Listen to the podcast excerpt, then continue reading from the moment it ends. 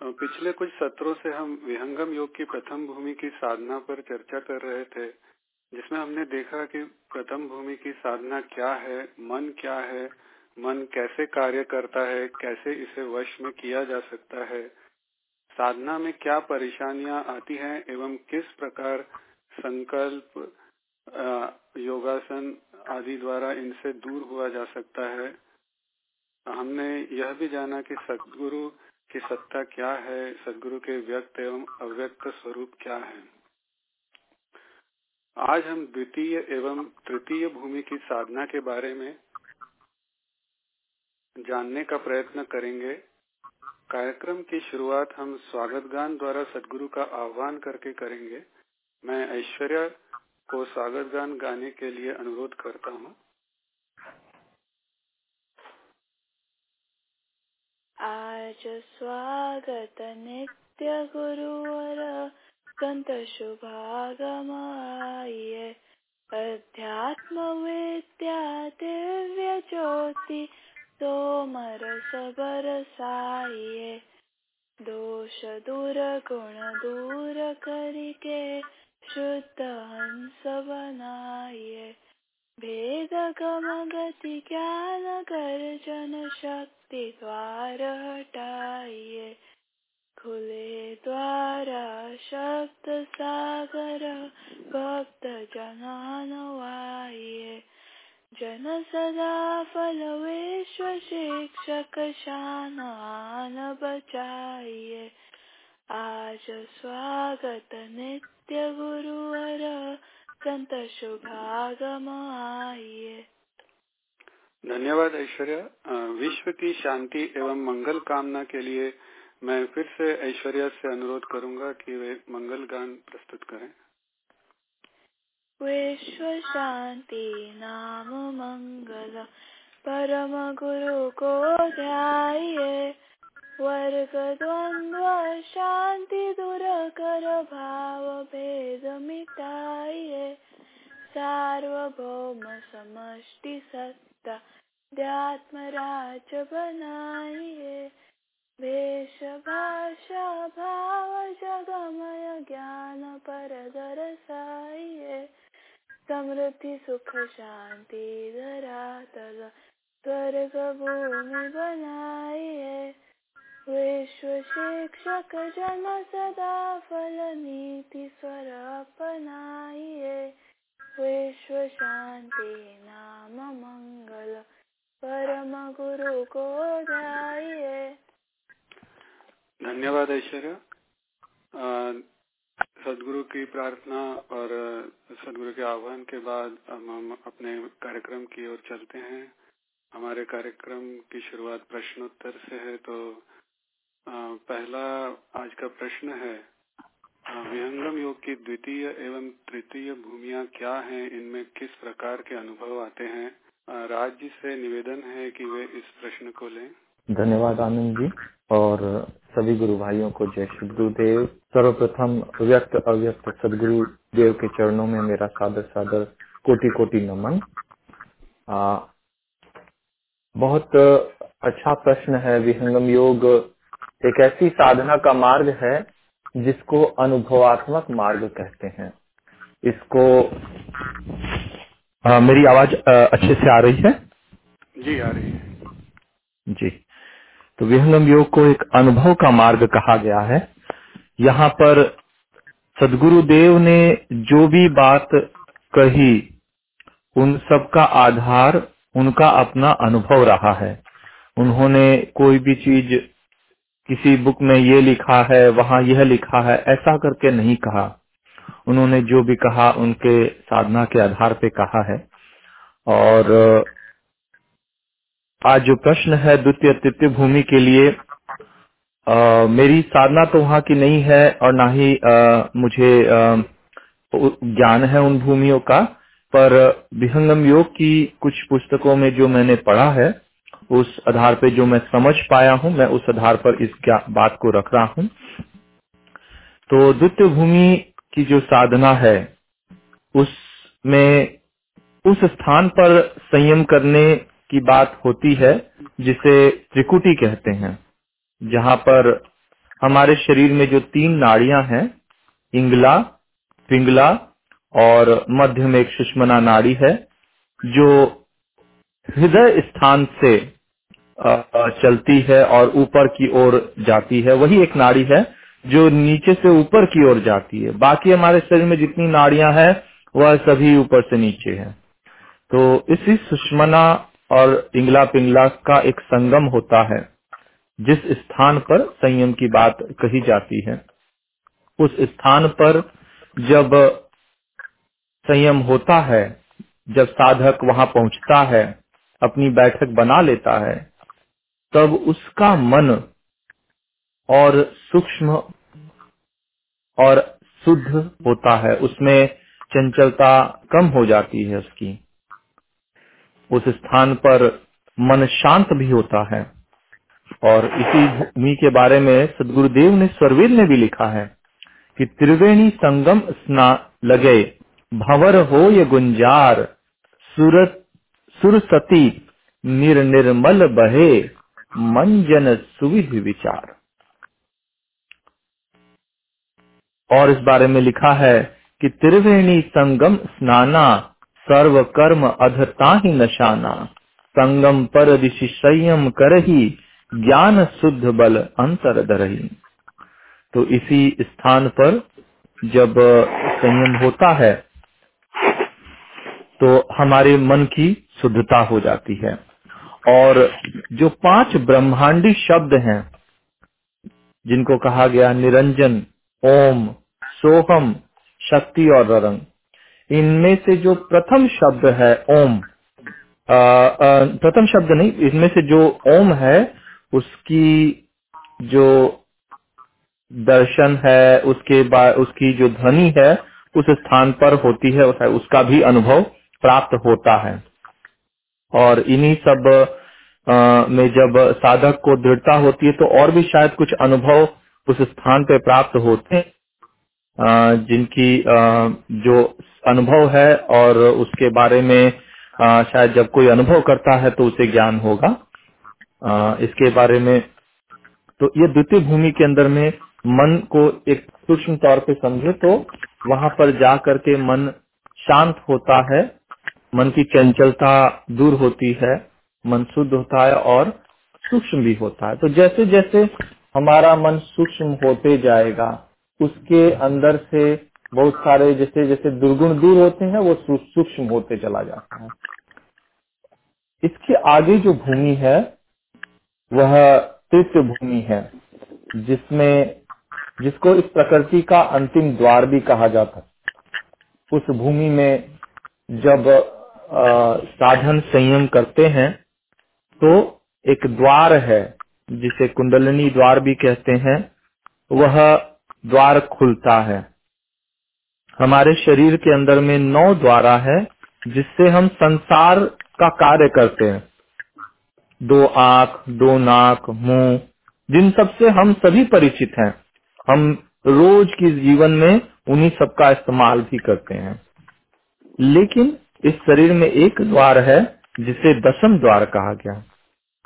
और इसी द्वार से आत्मा इस शरीर के अंदर प्रवेश करती है। और ये द्वार आमतौर पर बंद ही रहता है। जन्म होता है, उसके बाद कुछ समय शायद रहता होगा, खुला, उसके बाद बंद हो जाता है। अगर उसके बाद जब हम योग साधन करते हैं तो ये मार्ग खुलता है। तो ये एक सीमा है जहाँ से, जिसके परे चेतन भूमि की प्राप्ति होती है। इसके, ये प्रकृति मंडल की सीमा इसे कहा गया है। तो इस भूमि में जब हम ध्यान करते हैं या जो साधक संयम करते हैं तो जो ररम शब्द है, वह भी शायद अनुभव में आता है इस स्थान पर। इसके बारे में सदगुरुदेव ने स्वरवेद में भी लिखा है कि दसम द्वार वर गुप्त है मधुमत भेद विलास। बिन सदगुरु गम ना मिले अनुभव अधर प्रकाश। तो ये दसम द्वार की बात है जो विहंगम योग की तृतीय भूमि की साधना में इसको आ, खुल जाता है सदगुरु दया से। जिसके लिए हठ योग या और सब क्रियाओं में बहुत समय तक बहुत संयम नियम से अभ्यास करना होता अनेकों वर्षों तक। और शायद तब जा करके आ, कोई ये खुलता है। लेकिन विहंगम योग में यह भूमि बड़ी सहजता से सदगुरु देव की दया से खुलता है। और इसके बाद जो प्रकाश की प्राप्ति होती है, जो चेतन भूमि की प्राप्ति होती है, वह सभी आगे की भूमियों का वर्णन है बट इस भूमि के बाद जो मार्ग खुल जाता है, उससे जीव अपने आप को चेतन मंडल की ओर ले जाता तो प्रकृति की यह अंतिम भूमि है। तो यही जो मैंने समझा है विहनिम योग की पुस्तक से, उसको आपके सामने रखा है। जय श्री गुरुदेव। धन्यवाद राज जी। अगर अमरजीत और आंटी जी इसमें कुछ और अपने भाव रखना चाहती हैं तो उनसे अनुरोध है कि वे अवश्य अपने भाव रखें। धन्यवाद। जय सदगुरुदेव। राज जी ने जो भी कहा है ठीक ही है। और जब तक उसका अनुभव नहीं होता है तो वो कहना, कहने सुनने की बात है नहीं। अनुभव, वही बात है, ये ज्ञान सदगुरु का जो है, अनुभवी ज्ञान है, अनुभव करने का है, देखने का है। तो इसके बारे में और सब, हम लोग सर्वेद के ही अंदर से जो भी ज्ञान समझ रहे हैं, जान रहे हैं तो वही बात है, ठीक है, जो भी जय सदगुरुदेव जय सदगुरुदेव अगर और कोई भी अपना भाव रखना चाहे तो अदरवाइज़ हम अगले प्रश्न की तरफ़ बढ़ते हैं।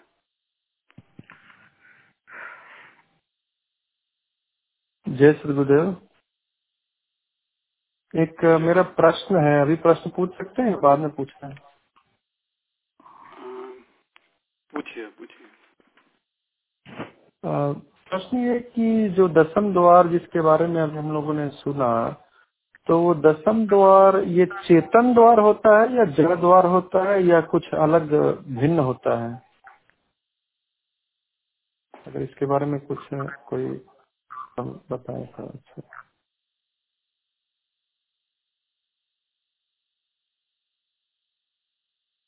जय सदगुरुदेव मुझे जहाँ तक समझ में आता है, हो सकता है मैं सही नहीं भी हूँ, पर जहाँ तक समझ में आता है इसको प्रकृति का द्वार कहा जाता है अंतिम द्वार। ऐसे तो नौ द्वारा संसार का कहा गया है परंतु दसम द्वार भी यह इस शरीर में ही बना होता है।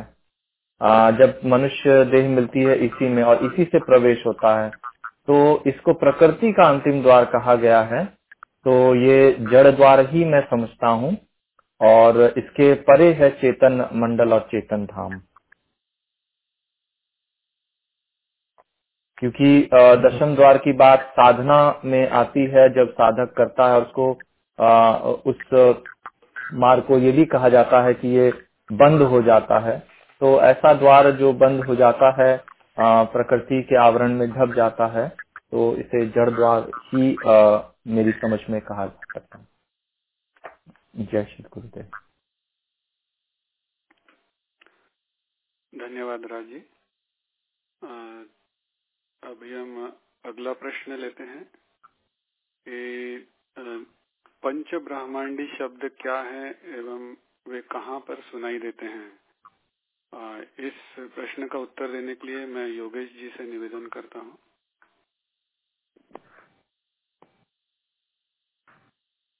शरण शरण, मैं शरण हो। हे गुरु बंदी छोर मोहे उबारो हे गुरु। यह सो बार निहोर। जन दीन वंदन करे। कही विधि की जैसे वार पार की गम नहीं। नमो नमो गुरुदेव। परम आराध्य हम सबके तारनहार बंदी छोर, सतगुरुदेव भगवान की पावन चरण कमलों में कोटि कोटि प्रणाम।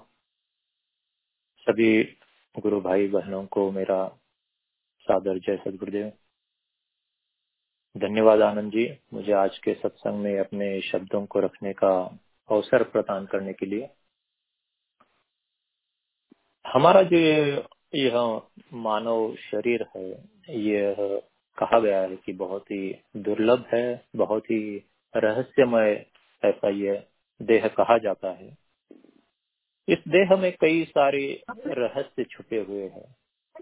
आज हम जानते हैं कि भौतिक विज्ञान ने बहुत बड़ी उपलब्धियाँ प्राप्त की है। हम लाखों प्रकाश वर्ष दूर स्थित तारामंडल तक पहुँच गए हैं।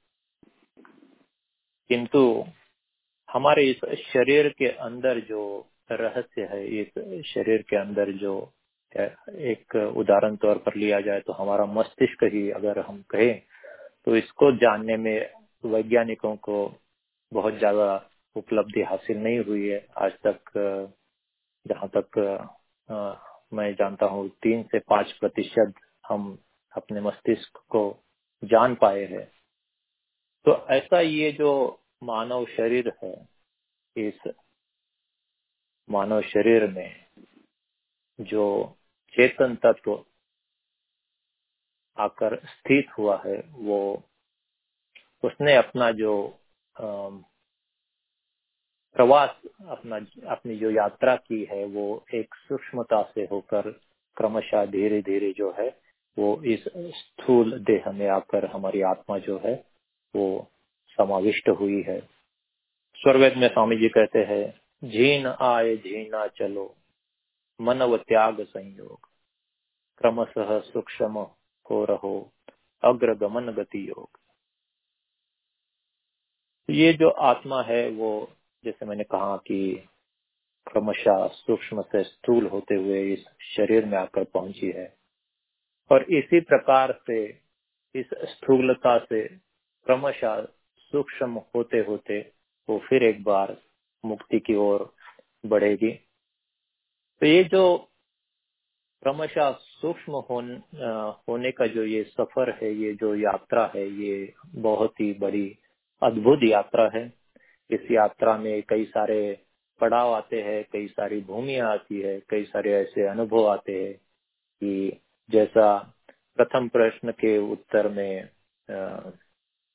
श्रीमती अमरजीत कौर आंटी जी और राज राज जी ने कहा कि उसका वर्णन वाणी से हम करने में सक्षम नहीं है, वो तो अनुभव की बात है, वो तो दर्शन की बात है।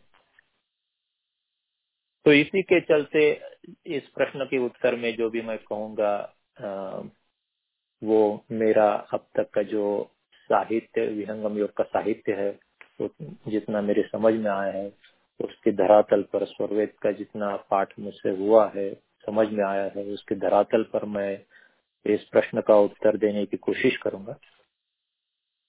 तो हमारे शरीर के दो भाग होते हैं। एक जो गर्दन के नीचे का जो हिस्सा है, उसको हम पिंड कहते हैं और गर्दन के ऊपरी भाग को ब्रह्मांड कहते हैं। कहा जाता है कि जो ब्रह्मांड में है, वही पिंड में है। मतलब जो बाहर हम सृष्टि में देखते हैं, अनुभव करते हैं या जो भी रहस्य सृष्टि में छुपे हुए हैं, वही सारे रहस्य जो है, वो हमारे शरीर के अंदर भी है। तो ऐसे ही इस हमारे मस्तिष्क में, जिसे हम ब्रह्मांड कहते हैं, इस मस्तिष्क में कई ऐसे क्षेत्र है, कई ऐसे जगह है, जहाँ पर जब साधक की चेतना स्थिर होती है तो वहाँ पर ये जो भी दृश्य है, वो सामने आते हैं, वहाँ पर जो भी ध्वनि है, वो सामने आती है। हम सब जानते हैं कि इस सृष्टि की जो निर्मित हुई है, उसके पीछे जो आधार है, जो चेतन तत्व है, उसे हम अक्षर ब्रह्म कहते हैं।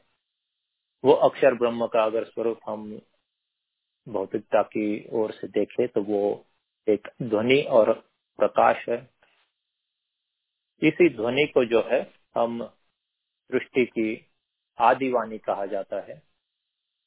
दृष्टि प्रकट होने पर पहला जो ध्वनि निर्मित होता है, उसे अक्षर की ध्वनि कहा जाती है।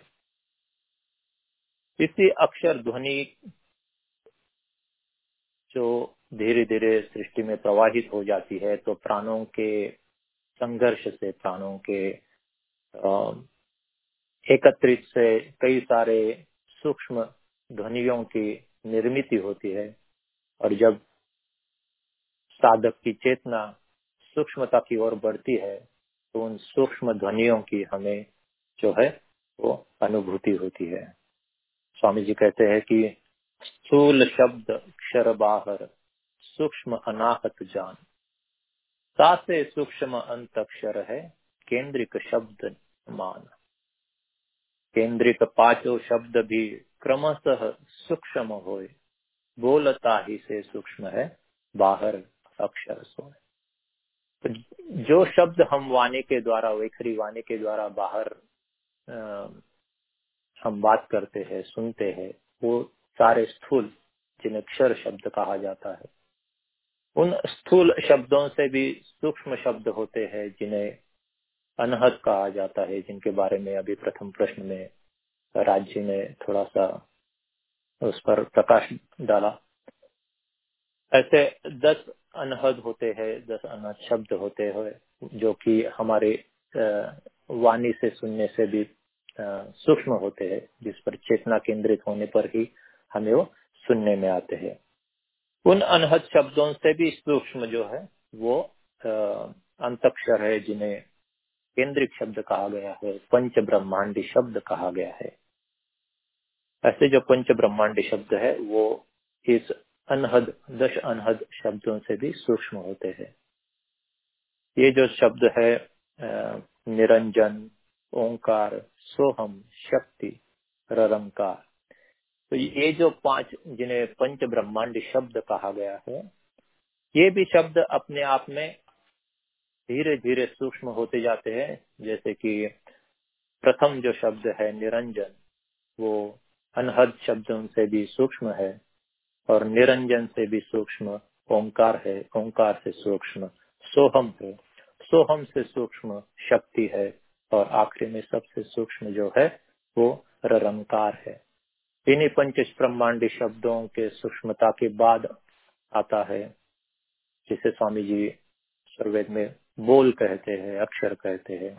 स्वामी जी कहते हैं कि केंद्रिक पाँचों शब्द भी क्रमशः सूक्ष्म हुए बोलता ही से सूक्ष्म है। तो इस पंच ब्रह्मांडी शब्दों से भी सूक्ष्म जो होता है, उसे बोल या अक्षर का ध्वनि, अक्षर का शब्द कहा जाता है। उससे भी आगे फिर जो है, वो सूक्ष्मता की जो यात्रा है और बढ़ती चली जाती है। तो इन पंच ब्रह्मांड शब्दों को समझने के लिए मैं सदगुरु कबीर साहब की वाणी का आधार लेना चाहूँगा। कबीर साहब कहते हैं कि शब्द निरंजन चाचरी मुद्रा है नयनन के माही। ताको जाना गोरख योगी महा महातेल बल जाही। तो ये जो पहला सूक्ष्म शब्द है निरंजन ये जो शब्द है वो चाचरी मुद्रा जब साधक करता है तो इस चाचरी मुद्रा के आ, की साधना में जिसको हम प्रथम भूमि की साधना भी कहते हैं विहंगम योग में इस भूमि की साधना में हमें अनुभव में आता है। और इसका जो स्थान बताया गया है वो कहाँ पर है? नयनों के आँखों के सामने। तो जब हम प्रथम भूमि की साधना करते हैं तो कुछ साधकों को जो है, वो निरंजन शब्द अनुभव में आता है। यही जो शब्द है, नाथ पंथ के, नाथ संप्रदाय के महातेज बलधारी जो गोरक्षनाथ है, उन्होंने इसको अनुभव किया था। और मुझे लगता है उसी के कारण नाथ संप्रदाय अलख निरंजन कहते हैं, जिसमें निरंजन शब्द जो है, वो उसका उन्होंने इस्तेमाल किया हुआ है और अलख उसको कहते हैं जो प्रत्यक्ष नहीं है। तो ऐसा निरंजन शब्द हम चांचरी मुद्रा में अनुभव करते हैं। उसके बाद दूसरा जो सूक्ष्म शब्द है, वो है ओंकार शब्द। इसके बारे में सदगुरु कबीर साहब कहते हैं, ओंकार भूचरी मुद्रा है त्रिकुटीय स्थाना। व्यास ऋषि ताको पहचाना, चाँद सूर्य सो जाना। जैसे राज्य ने अभी द्वितीय और तृतीय भूमि की साधना के बारे में कहते वक्त कहा कि हमारे द्वितीय साधना के वक्त जब हम त्रिकुटे में अपना संयम करते हैं, अपनी चेंद्र, चेतना केंद्रित करते हैं तो वहाँ पर ओम की ध्वनि, ओम का प्रकाश प्रकट होता है, साधक को उसका अनुभव होता है। तो ऐसे ओम का जो स्थान बताया गया है, वो है त्रिकुटी। और इस स्थान पर, जैसे प्रथम प्रश्न के उत्तर में कहा गया कि ये जो, जहाँ पर संगम होता है तीन नाड़ियों का इंगला पिंगला और सुषमना, इस इंगला और पिंगला को भी चंद्र और सूर्य कहा गया है तो इनका भी प्रकाश वहाँ पर साधक को जो है, वो अनुभव में आता है। तो ऐसा ये जो सूक्ष्म शब्द है, ओंकार, जिसको हम परमात्मा का वाचक शब्द भी कहते हैं, वो भूचरी मुद्रा में हमें त्रिकुटी स्थान पर द्वितीय भूमि की साधना में, अनुभव में आता है। चलते हैं तीसरे शब्द की ओर। तीसरा शब्द सूक्ष्म शब्द है, सोहम। इस सोहम के बारे में कई लोगों की कई भ्रांतियाँ है। कुछ लोग समझते हैं कि सोहम शब्द जो है, जो हम श्वास, प्रश्वास करते हैं तो उसका जो एक प्रकार का रिदम बनता है, जब हम श्वास लेते हैं तो सो और जब श्वास प्रश्वास करते हैं एक्सेल करते हैं तो उसका जो हम, ये जो ध्वनि निर्माण या प्रतीत होता है, उसी को कुछ लोग जो है, वो सो हम सो हम उसका जाप करते हैं। परंतु ये जो पंच ब्रह्मांडी शब्द है, हालाँकि ये प्रकृति के अंदर के है, हालाँकि ये कहने के लिए फिर भी स्थूल है। क्यों, परंतु क्योंकि ये मुख से प्रकट नहीं होते, बल्कि ये प्राणों के संघर्ष से निर्माण होते, इसलिए इन शब्दों को एक प्रकार से अजपा शब्द भी कहा जाता है। तो ऐसा जो सोहम शब्द है, जिसकी चर्चा अध्यात्म में की गई है, वो सोहम शब्द अगोचरी मुद्रा के द्वारा हमारे मस्तिष्क के अंदर ब्रह्मांड में भंवर गुफा के स्थान पर अनुभव में आता है। तो ये जो शब्द है, वो अजपा शब्द कहा जा सकता है, क्योंकि ये प्राणों के संघर्ष से उत्पन्न होता है। और इस शब्द के बारे में सदगुरु कबीर साहब कहते हैं कि शुक्र देव मुनि ताको पहचाना सुनी अनहद की ताना तो यही जो स्थान है, यहीं पर साधकों को दस अनहद जो है, जैसे ताल है, मृदंग है, वीणा है, झांझ है, डफली है, कई सारे सिंह गर्जन है, कई सारे ऐसे दस सूक्ष्म शब्द है, उनका भी वहाँ पर अनुभव होता है। स्वर्वेद में उसके बारे में स्वामी जी ने विस्तार से चर्चा भी की है। इसके बाद सूक्ष्म शब्द आता है शक्ति। इस शक्ति शब्द के बारे में कबीर साहब कहते शक्ति शब्द ध्यान मुनि मुद्रा बसे आकाश सने ही झिलमिल झिलमिल ज्योति दिखावे जाने जनक विदेही।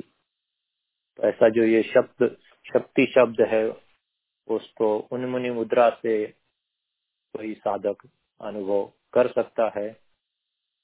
इसका एक एग्ज़ाम्पल के तौर पर कबीर साहब कहते हैं कि राजा जनक जो थे जिन, जिनका रामायण में उल्लेख आता है माता सीता के पिता जो है, वो राजा जनक, जिनको विदेही कहा जाता था, उन्होंने इस शब्द का जो है, वो अपनी साधना में अनुभव किया था। इसी पंच ब्रह्मांड शब्दों के अंदर जो सबसे सूक्ष्म शब्द है, ररंग या ररंकार, उस शब्द के बारे में सतगुरु कबीर साहब कहते हैं कि शब्द ररंकार खेचरी मुद्रा, दसवे द्वार ठिकाना। ब्रह्मा, विष्णु, महेश, त्रिदेवा ररंकार पहचान तो विहंगम योग की तृतीय भूमि जो है, जिसमें अभी प्रथम प्रश्न के उत्तर में राज जी ने कहा था कि यहीं पर ररंकार का अनुभव साधक करता है। इसका स्थान जो बतलाया गया है, वो दशम द्वार है, जो कि प्रकृति का अंतिम द्वार है, प्रकृति की परिसीमा है। वहाँ पर जब साधक की चेतना स्थिर होती है तो ये शब्द जो है, वो अनुभव में आता है। इस शब्द को खिचड़ी मुद्रा के द्वारा साधक अनुभव कर सकता है। हमारे जो त्रिदेव है, ब्रह्मा, विष्णु, महेश, इन्होंने इस शब्द का अनुभव किया था। ऐसा सदगुरु कबीर साहब अपनी वाणी में कहते हैं। तो हम देखें तो ये जो पंच ब्रह्मांडी शब्द है, ये अक्षर ब्रह्म के शब्द के बाद, आदिवाणी जिसे हम कहते हैं, उसके बाद ये पंच ब्रह्मांडी शब्दों का जो है, वो प्रकट होते हैं प्रकृति में और वो धीरे धीरे सूक्ष्म होते जाते हैं, निरंजन से लेकर प्ररंकार तक। इनके बारे में स्वामी जी कहते हैं कि जो जो भू आगे मिले त्यो त्यो सूक्ष्म शब्द गहराई क्रमशः मिले, सर्वांतर निशब्द। तो जैसे जैसे साधक, विहंगम योग का साधक साधना में आगे आगे बढ़ता जाता है जैसे जैसे उसकी चेतना जो है सूक्ष्म होती चली जाती है वैसे वैसे हम इन पंच ब्रह्मांडी शब्दों की सूक्ष्मता को हम जानते हैं, पहचानते हैं, अनुभव करते हैं और वैसे वैसे गहराई में हम और आगे चले जाते हैं। सर्वांतर निश शब्द इसका मतलब है कि सबसे आखिर में सबसे सूक्ष्म, जिससे और कोई सूक्ष्म नहीं हो सकता, ऐसा सूक्ष्म निशब्द हमें आखिरी भूमि में प्रकट होता है, उसका अनुभव होता है, उसे एक विहंगम योगी साक्षात्कार करता है। तो पंच ब्रह्मांडी शब्द के बारे में जहाँ तक मेरा भौतिक ज्ञान है, बाह्य ज्ञान है, वो मैं आपके सामने रखा हूँ। इसमें जो भी त्रुटि होगी, उसके लिए आप मुझे क्षमा करेंगे। बोलिए, सदगुरुदेव भगवान की जय।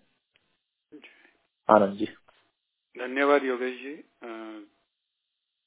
इस संबंध में अगर किसी को कोई प्रश्न हो तो अभी पूछ सकते हैं। अदरवाइज़ हम नेक्स्ट प्रश्न की ओर बढ़ेंगे। तो मुझे एक क्वेश्चन मुझे एक क्वेश्चन है कि ये जो पंच ब्रह्मांडी शब्द है क्या वो प्रलय के समय में भी रहते हैं या वो नहीं रहते?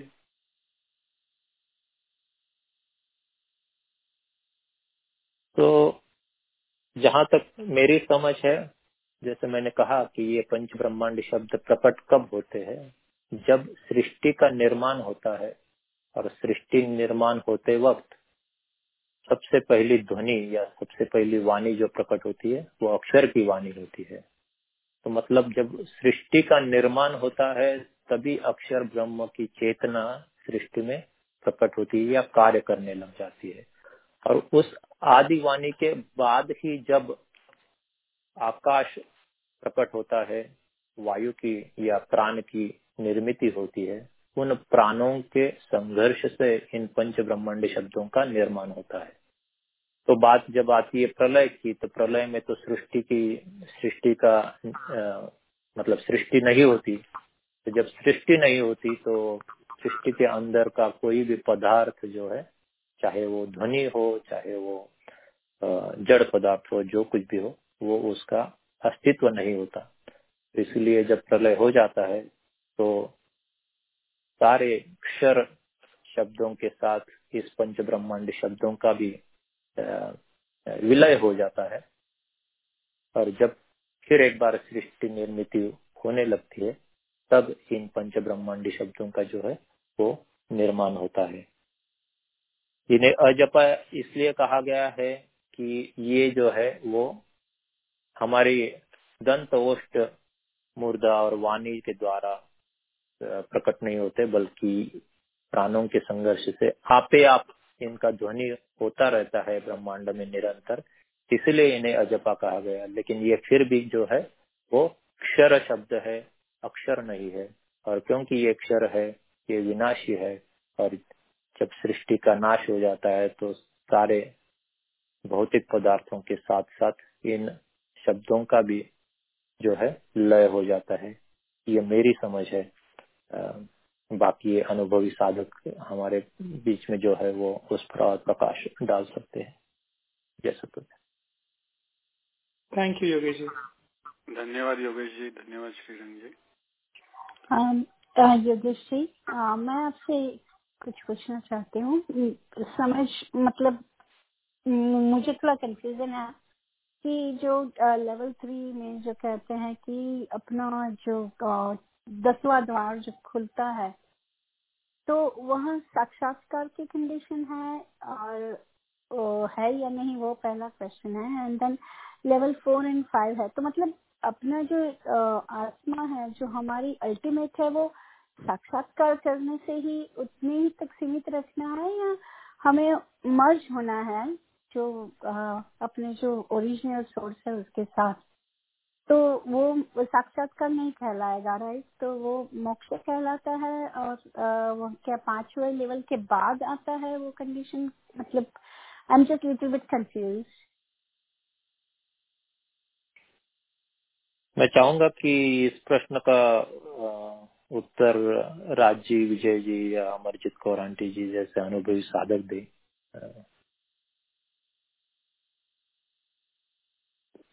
प्रश्न बहुत अच्छा है, काफ़ी गहरा प्रश्न है। इसमें काफ़ी कुछ बातें है।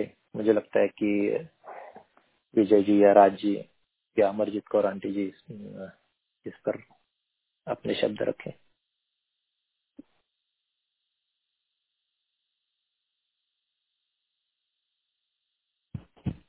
जय श्री गुरुदेव मैं अपनी तरफ़ से इस प्रश्न के उत्तर को देने का प्रयास करता हूँ। तो आप जो प्रश्न किए हैं उनका नाम क्या हम जान सकते हैं? मेरा नाम ज्योति है आई एम सॉरी ज्योति जी नमस्ते। जी नमस्ते। तो जो बात विसंगम योग में जो है वह पाँच भूमिया है साधना की। और जिन भूमियों की अभी तक हम चर्चा किए हैं, उन, वे तीन भूमि जो है, उसे प्रकृति मंडल में कहा गया है। और जहाँ तक मैंने पढ़ा है, सुना है, ये तीनों भूमियों में हमें जो भी अनुभव होता है, वह प्रकृति की चीज़ों का अनुभव होता है। जैसे कोई शब्द हुआ, कोई तरह का प्रकाश प्राप्त होता है मन का अनुभव है। लेकिन जब बात आती है अपनी साक्षात्कार की तो जब तक हमें चेतन भूमि नहीं प्राप्त होती तो हमें स्वयं का साक्षात्कार भी, अपना जो अनुभव है, अपने आप को देख पाना, अपने आप को जान पाना, वह नहीं प्राप्त होता, क्योंकि आत्मा जो है, वह चेतन है, वह जड़ नहीं है। जड़ वस्तु होती तो शायद हमें इसमें अनुभव हो जाता। लेकिन आत्मा जो एक चेतन तत्व है, उसका अनुभव भी हमें उस चेतन मंडल में प्राप्त होता है। अक्षर के प्रकाश में हमें सब ज्ञान का अनुभव होता है। और उस भूमि में भी अपना अनुभव हो जाने पर तो हमें तब प्रतीत होता है, तब एक्चुअली ज्ञान होता है, तब हमारी प्यास जो है उसका पता चलता है कि मेरी एक्चुअली प्यास क्या है, मुझे जाना कहाँ है। और सदगुरु हमारे जब साथ होते हैं तो वो हमें सब चीज़ों का ज्ञान कराते हैं। और सिर्फ़ साक्षात्कार अपने आप को जान लेने से हमारी गति मुक्ति नहीं है। गति मुक्ति कहाँ पर है, इस बात को समझना बहुत आवश्यक है कि जब मान लीजिए प्रलय भी होती है, कहा जाता है अक्षर भी सिमट जाता है परमात्मा में तो अंत भूमि जो है, इसका अर्थ ये है कि वह परमात्मा के पास जाना है। तो चतुर्थ भूमि में तो अक्षर का अनुभव है, उनका हमें ज्ञान प्राप्त होता है वहाँ पर, लेकिन उस भूमि से भी हमें आगे जाना है जहाँ हम स्थिर रूप में ठहर सकें, जो स्थिर स्थान मिल जाए हमें।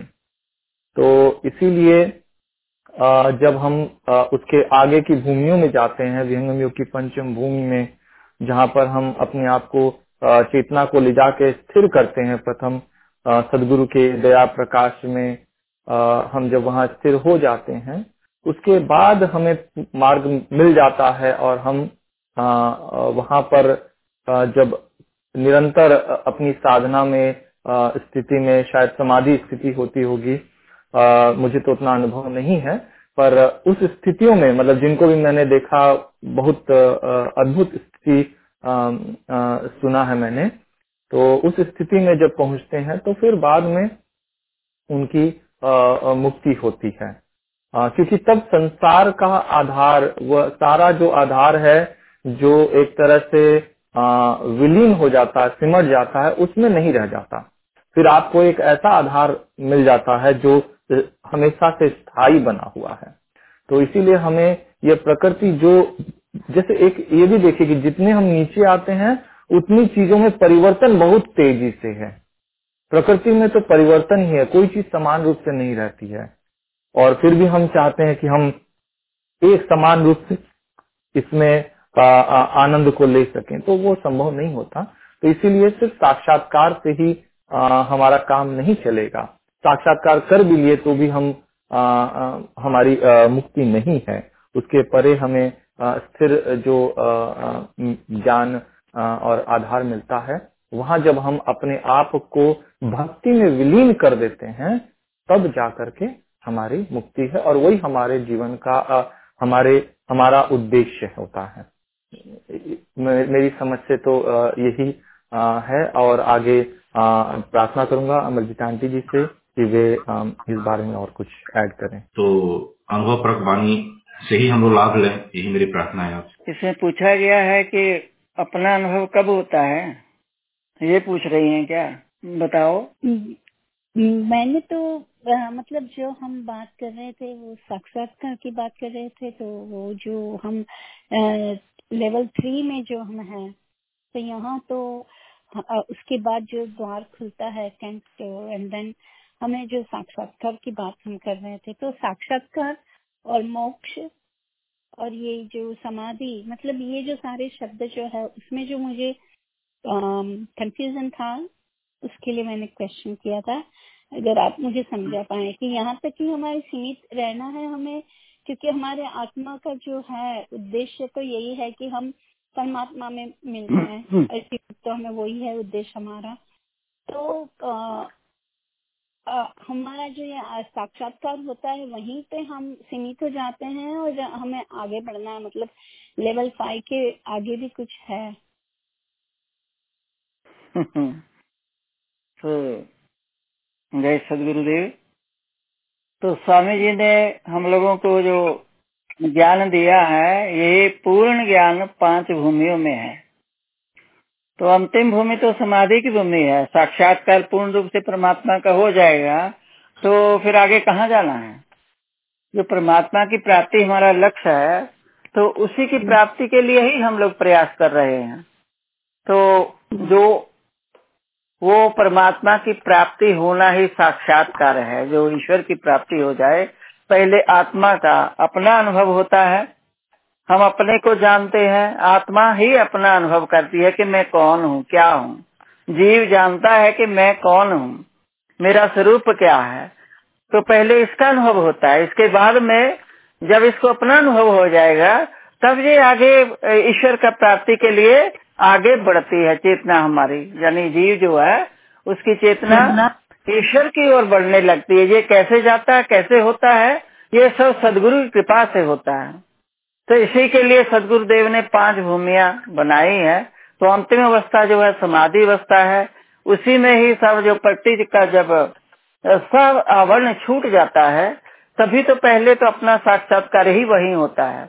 उसके बाद में जो ईश्वर का साक्षात्कार होता है तो वो तो एकदम पृथ्वी के पार एकदम ऊपर का स्थिति है, समाधि अवस्था है, बहुत कोई विरले जन ही इसको प्राप्त करता है। तो इसीलिए सदगुरुदेव ने कहा कि एक जन्म, दो जन्म में करते योग अभ्यास तो करते रहते हैं, अभ्यास करते हम, प्रयास करते रहना है। हम लोगों को जो भूमि मिला हुआ है, इसके बारे में चिंता या सोचना भी नहीं है।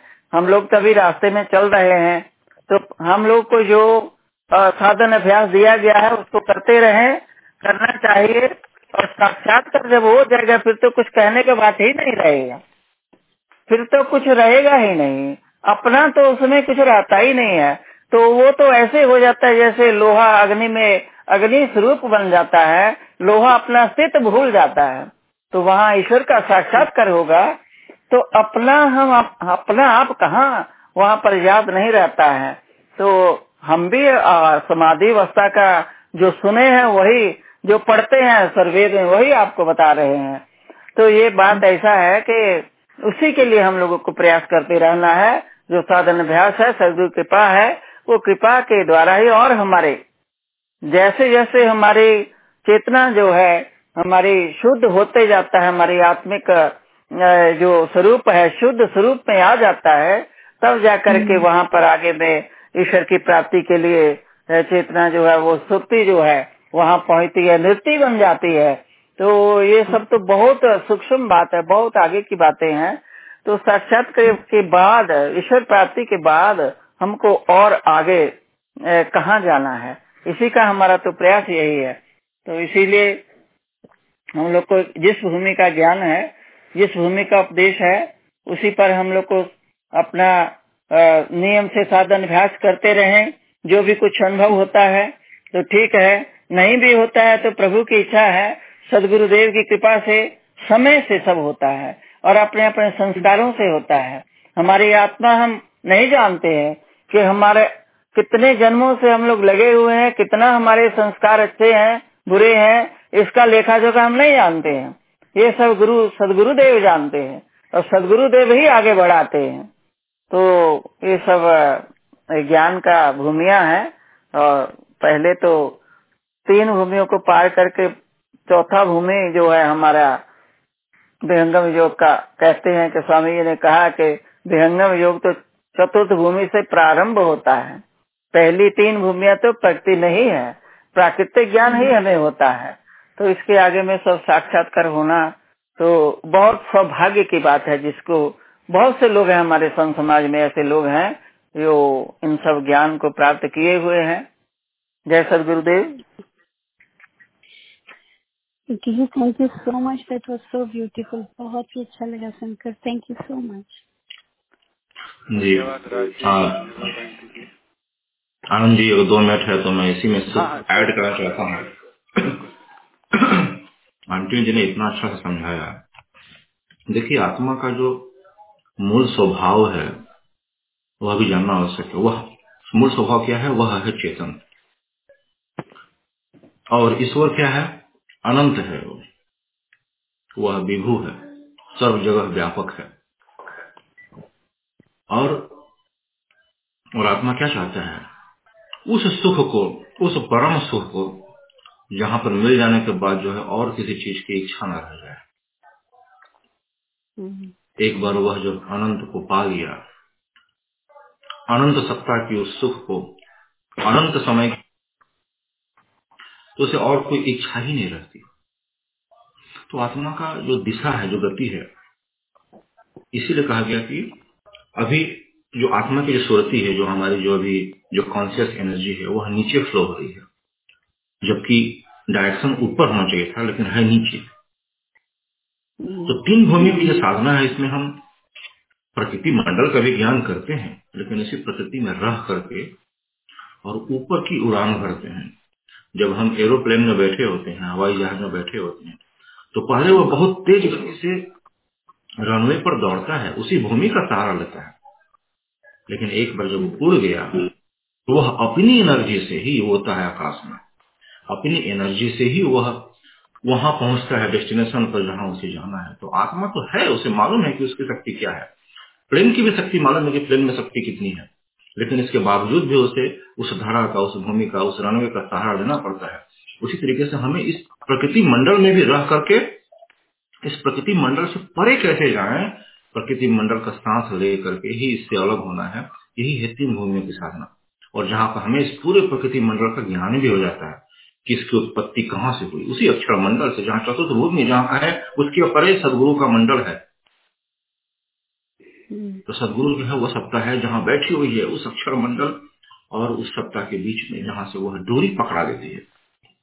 मकर डोरी वह भी श्वेत है उसे पकड़ा लेती है। उस पकड़ाने का कार्य सदगुरु का है। वह जानता है कि मार्ग किधर है कैसे जाना है। वह वही मार्ग दिखाने आया बताने आया है कि तुम यहाँ के निवासी हो कहाँ चले गए? भूल गए, भटक गए यह मार्ग है पकड़ो, आओ। सांस में यह भी ज्ञान करते आओ कि उस प्रकृति मंडल में तुम्हारा कुछ नहीं है, उसका ज्ञान हो जाए तुम्हारे को।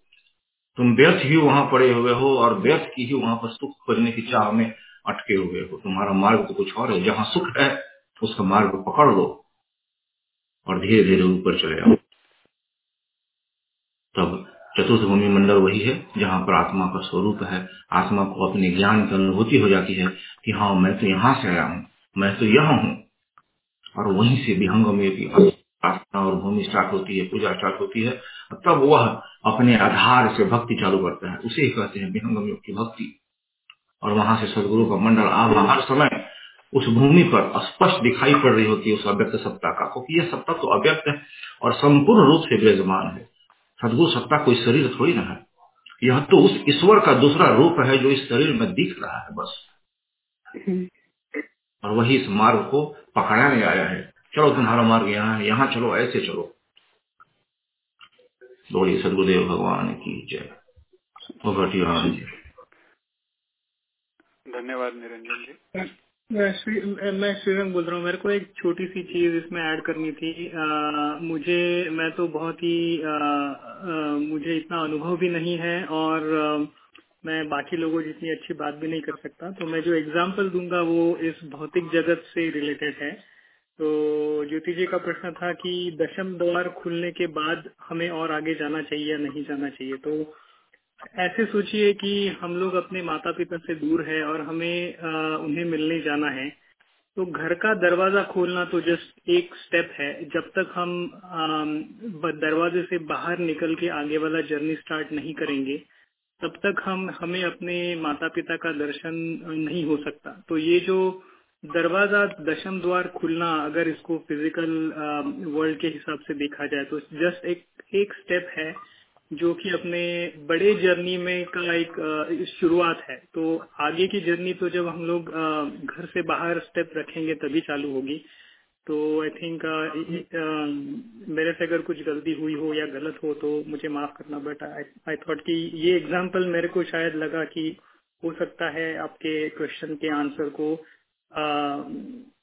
अध्यात्म के लेवल पे नहीं बट ये भौतिक जगत के लेवल पे थोड़ा कुछ उस पर लाइट डाल पाए। थैंक यू सो मच नहीं तो हम कार्यक्रम के अगले गुरुदेव आनंद जी मैं विजय बोल रहा हूँ। और बस बहुत एक्चुअली समय हो गया है लेकिन मैं एक लाइन बस ऐड करना चाहूँगा ताकि अगर ज्योति जी के मन में कुछ और चल रहा हो तो वो समाधान हो। हम लोग जब आर के सिन्हा जी की बात सुन रहे थे सुबह के सत्संग में पिछले वीक तो उन्होंने स्पष्ट किया था कि और साधक लोग अनुभव भी करते हैं स्वर्वेद का सिद्धांत भी है कि ये जो साधना है, इसमें आत्मा नहीं जाता कहीं भी। आत्मा इस शरीर में जिस स्थान पे है, वो उसी स्थान पे रहता है। ऐसा नहीं है कि आपका शरीर छूट जाता है और आप फिर मुश्किल हो जाता है, शरीर में फिर। तो ये सब समस्या जो है, अगर मन में चल रहा हो तो ऐसा कुछ नहीं है। जब सदगुरु के विधान से, सदगुरु के नियम, आदेश और निरीक्षण में जब साधना आगे बढ़ती है तो चेतना बाहर निकलती है। आत्मा तब भी शरीर के अंदर ही रहता है। उसकी चेतना बाहर निकलती है, साधना में वो जाके अनुभव को लेती है। जैसे अभी भी हमारी चेतना ही संसार में निकल रही है, हम आत्मा थोड़ी निकलती है। मन जो है, आत्मा की चेतना को लेकर के बाहर संसार में जाता है और संसार के दृश्यों का अनुभव देता है। वैसे ही साधना में सदगुरु की ऊर्जा हमें बाहर लेके जाएगी, हमारी चेतना को। और हमें बाहर के दृश्य का अनुभव कराएगी। तब यथार्थ बोध कराएगी। तब पता चलेगा कि अब तक जो हम जान रहे थे समझ रहे थे कि जीवन यह है मैं यह हूँ ये तो हम लोग प्राकृतिक बोध था। आत्मिक लेवल पे जब पहुँचेंगे तो कुछ अलग बोध होगा। फिर लगेगा अरे मेरा तो स्वरूप ये है मैं तो यह हूँ मेरी चाहत ऐसी है मैं ये चाह रहा हूँ। और जैसे जैसे सूक्ष्मता और बढ़ेगी वैसे वैसे हमारा हृदय परिवर्तित होगा हमारा जीवन परिवर्तित होगा। हमारे अंदर प्रेम का संचार होगा सद्भावना का संचार होगा। इसलिए सदगुरुदेव कहते हैं कि साधना जैसे जैसे आगे बढ़ती है वैसे वैसे प्रेम भी बढ़ता है। जो प्रेम है लोगों के प्रति ईश्वर के प्रति ये प्रेम भाव बढ़ेगा जैसे जैसे साधना आगे बढ़ेगी। ईश्वर के प्रति ललक बढ़ जाएगी। और जब स्वयं का साक्षात्कार होता है उस समय तो ललक पूरी तरह से जग जाती है। तब तो, तो अपना देश याद आ जाता है कि मैं तो अमरलोक का वासी हूँ। इसलिए वहाँ पे ये प्रश्न भी नहीं रह जाएगा कि उसके बाद मुझे आगे और जाना है कि नहीं जाना है। आप यहीं रहेंगे, सब कार्य करेंगे। एक पनिहारिणी का उदाहरण देते हैं सदगुरुदेव कि वो क्या करती है? इसी दोनों हाथों से दो घड़े को पानी भर के धोती है, लेकिन साथ में एक गगरी को सर पे भी रखती है जिस पर कोई हाथ भी नहीं लगाई हुई है। और उसको वो संभाले रखती है, उसको गिरने नहीं देती। और इस तरह से घड़ा लेके वो घर तक पहुँचती है। यानी जगत का काम भी करेंगे सारा संबंध जो आपका ज़िम्मेदारी है सब आप निभाएँगे। लेकिन इसका मतलब ये नहीं है कि हाँ अगर आप चेतना को बाहर निकालते हैं साधना में आगे तो इसका मतलब जब साक्षात्कार जब परम साक्षात्कार परमात्मा साक्षात्कार की स्थिति में पहुँचेंगे तो आपका शरीर छूट जाएगा। ऐसा नहीं है। अगर ऐसा कुछ शंका चल रहा हो तो मैं बस उसका समाधान करना चाहता हूँ कि साधना जो है, वो चेतना आगे बढ़ती है। हमारे आत्मा की जो अष्टम सुरति है, जो आठवीं सुरति है, वही बस बाहर निकलती है और बाकी सातों सुरति वापस घट में प्रवेश करके और जगत का काम करती है। तो आप शरीर से, इंद्रियों से, सब काम तो मुझे लगता है ज्योति जी, यह क्लियर संकेत है और आपको लगता है प्रश्नों का उत्तर मिला कि नहीं, यह आप ही बता सकती हैं वैसे? नहीं नहीं, जी, बिल्कुल। मतलब विजय जी ने भी अच्छा प्रकाश डाला है। मैं मैं वो नहीं सोच रही थी कि शरीर छूट जाए या वगैरह बट यही था कि साक्षात्कार अगर थर्ड लेवल में आ ही जाता है तो फोर्थ एंड फिफ्थ लेवल का जो है पूरा वो क्या है? मतलब प्रोग्रेस क्या है? वहाँ पे क्या होता है वगैरह यू नो तो बहुत ही अच्छे से आप सबने जो समझाया है, बहुत ही अच्छे से मतलब समझाया है। I am very very happy thank you so much for taking your time thank you ji, धन्यवाद।